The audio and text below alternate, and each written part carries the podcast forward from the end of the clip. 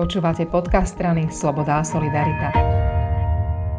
V parlamente som zastavila šéfa parlamentného finančného a rozpočtového výboru Mariana Vyskupiča, poslanca Národnej rady za SAS. Rozprávať sa budeme o peniazoch a o peniazoch, ktoré momentálne počíta Európa a, robí si prognózy, ako to teda vyzerá s tým výhľadom finančným do budúcnosti a od toho sa teda odvíja, aký je ten výhľad finančný na Slovensku. A ja sa priznám, že mne to celé pripadá momentálne ako taká veľká kryštáľová guľa, lebo už pred dvoma rokmi, keď sa začala pandémia, tak sme vlastne nič nevedeli. Potom to pokračovalo, stále sme nič nevedeli a do toho teraz prišla vojna Ruska na Ukrajine a nevieme už vôbec nič. Čiže je veľmi ťažko odhadnúť nejaký finančný stav a už vôbec nie pozerať sa dopredu. Či sa úplne milím? Ak to trošku nadnesene poviem, tak máš úplne pravdu. Mám taký pocit, že v posledných rokoch by bolo možno jednoduchšie pozrieť sa do nejakej tej kryštálovej gule a vyčítať niečo odtiaľ, než robiť reálne prognózy.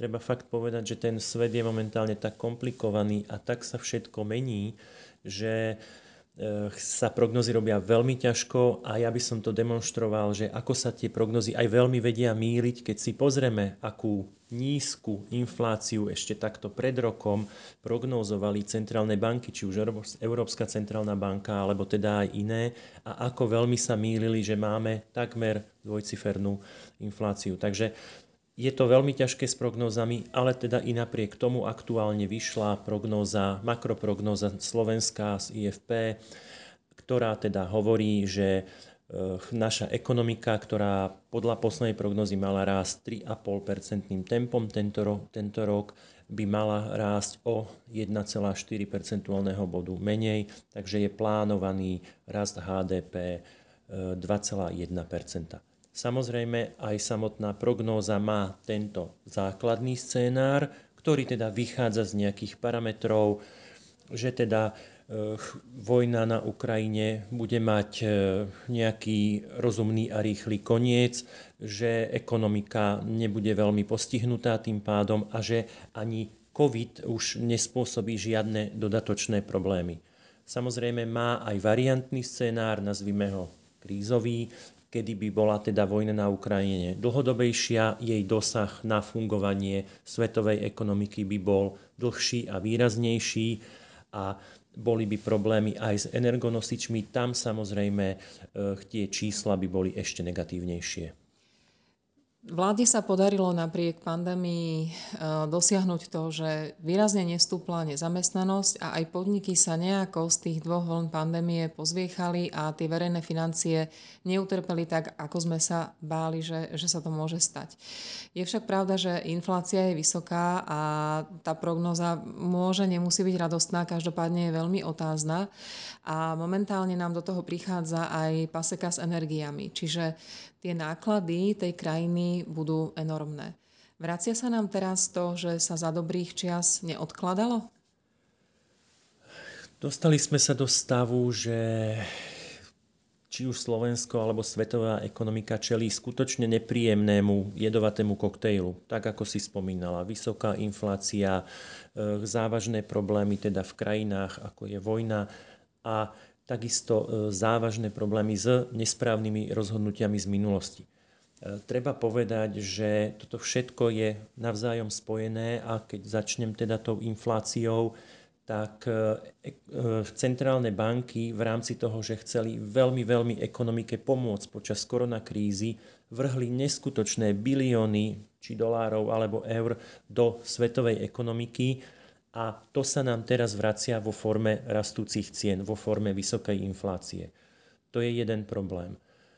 Slovensko prejedlo dobré časy. E, v rokoch 2012 až 2020 boli relatívne veľmi dobré ekonomické časy, kedy krajina rástla, kedy e, verejné financie mali nadpríjmy a tieto nadpríjmy boli v podstate prejedené ak by sa boli tieto nadpríjmy používali na zníženie dlhu, čo by sa v dobrých časoch malo robiť, tak sa dá povedať, že minimálne 10 miliárd by dokázalo Slovensko za, za tú dobu ušetriť, ponížiť náš e, štátny dlh a teda to zadlženie, ktoré nám teraz výrazne stúplo, by bolo samozrejme menšie.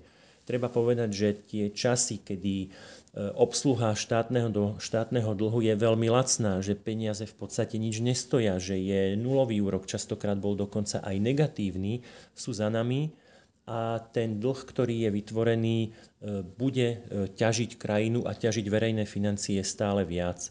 Treba však povedať ešte, že aby sme neboli len pesimistickí, pamätáme si, že teda koronakríza rok 2020 E, naša ekonomika klesla o takmer 5%, rok predtým mala ešte nejaký rast, takže sa dá povedať, že medziročný bol pokles o takmer 7 percentuálnych bodov, čo teda už je vážny problém, bol vážny problém a všetci sme si to zažili a našťastie aj vďaka pomoci štátu nejak prežili, či ľudia, či firmy.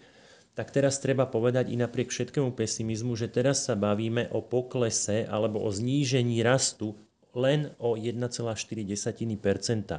čo je podstatne menej ako, ako teda bolo v 20.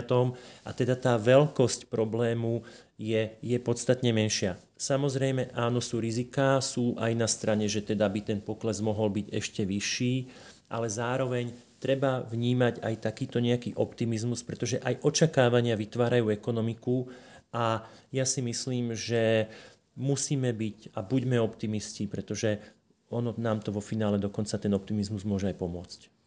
Skúsme to ukončiť tým, že aké je teda riešenie. Asi nie je riešením umelo vyrábať, vytlačať, dotlačať peniaze, aby sme mali pocit, že sú. Ostáva teda len, že vydržať a dúfať, že um, keď preklenieme tie ťažké časy, tak ako to býva aj s rodinnými rozpočtami, tak potom sa zase budeme môcť nadýchnuť možno o rok, o dva, o tri, Áno, treba vnímať tak, ako sme povedali, že svetová ekonomika čelí výrazným nerovnováham spôsobeným, ktoré sú teda spôsobené rôznymi príčinami a bude nejaký čas trvať, aby sa vytvorila nejaká nová rovnováha. Bohužiaľ, bude to podľa všetkého už teda za vyšších cien, ale nejaká rovnováha sa vytvorí a tá ekonomika znovu začne fungovať bez zádrhelov. E, treba jednoznačne povedať, že toto, to vytvorenie novej rovnováhy sa samozrejme najviac dotkne nízkopríjmových skupín, či už dôchodcov, alebo teda mamičiek s deťmi, alebo mnohopočetných rodín. A tuto musíme ako štát nájsť spôsob, ako cieľene a, a presne pomôcť, aby dokázali, dokázali toto nízkopríjmové skupiny prekonať. Ale nebudeme asi mať žiadne nejaké veľké rozdávacie balíčky, lebo ona zase nie je úplne z čoho. Do dnešnej situácie výrazného rastu cien nás práve dostalo to, že sa do ekonomiky dostalo veľa, veľa nových ničím nekrytých peňazí. Ak by sme vlastne ďalšími peniazmi plošne sanovali to, že teda uh, je, pomôcť, že, áno, že tam všade, všade treba pomáhať, je to vlastne len prilievanie oleja do ohňa a situáciu by to vo finále len zhoršilo. Treba pomôcť limitovane, cieľene a tak, aby to reálne pomohlo, ale inak treba povedať, že musíme to zvládnuť. Aj v rodinách, aj v ekonomike sú ľahké časy, ale sú aj ťažké časy, ale oboje musíme zvládnuť. Ďakujem. Ďakujem pekne.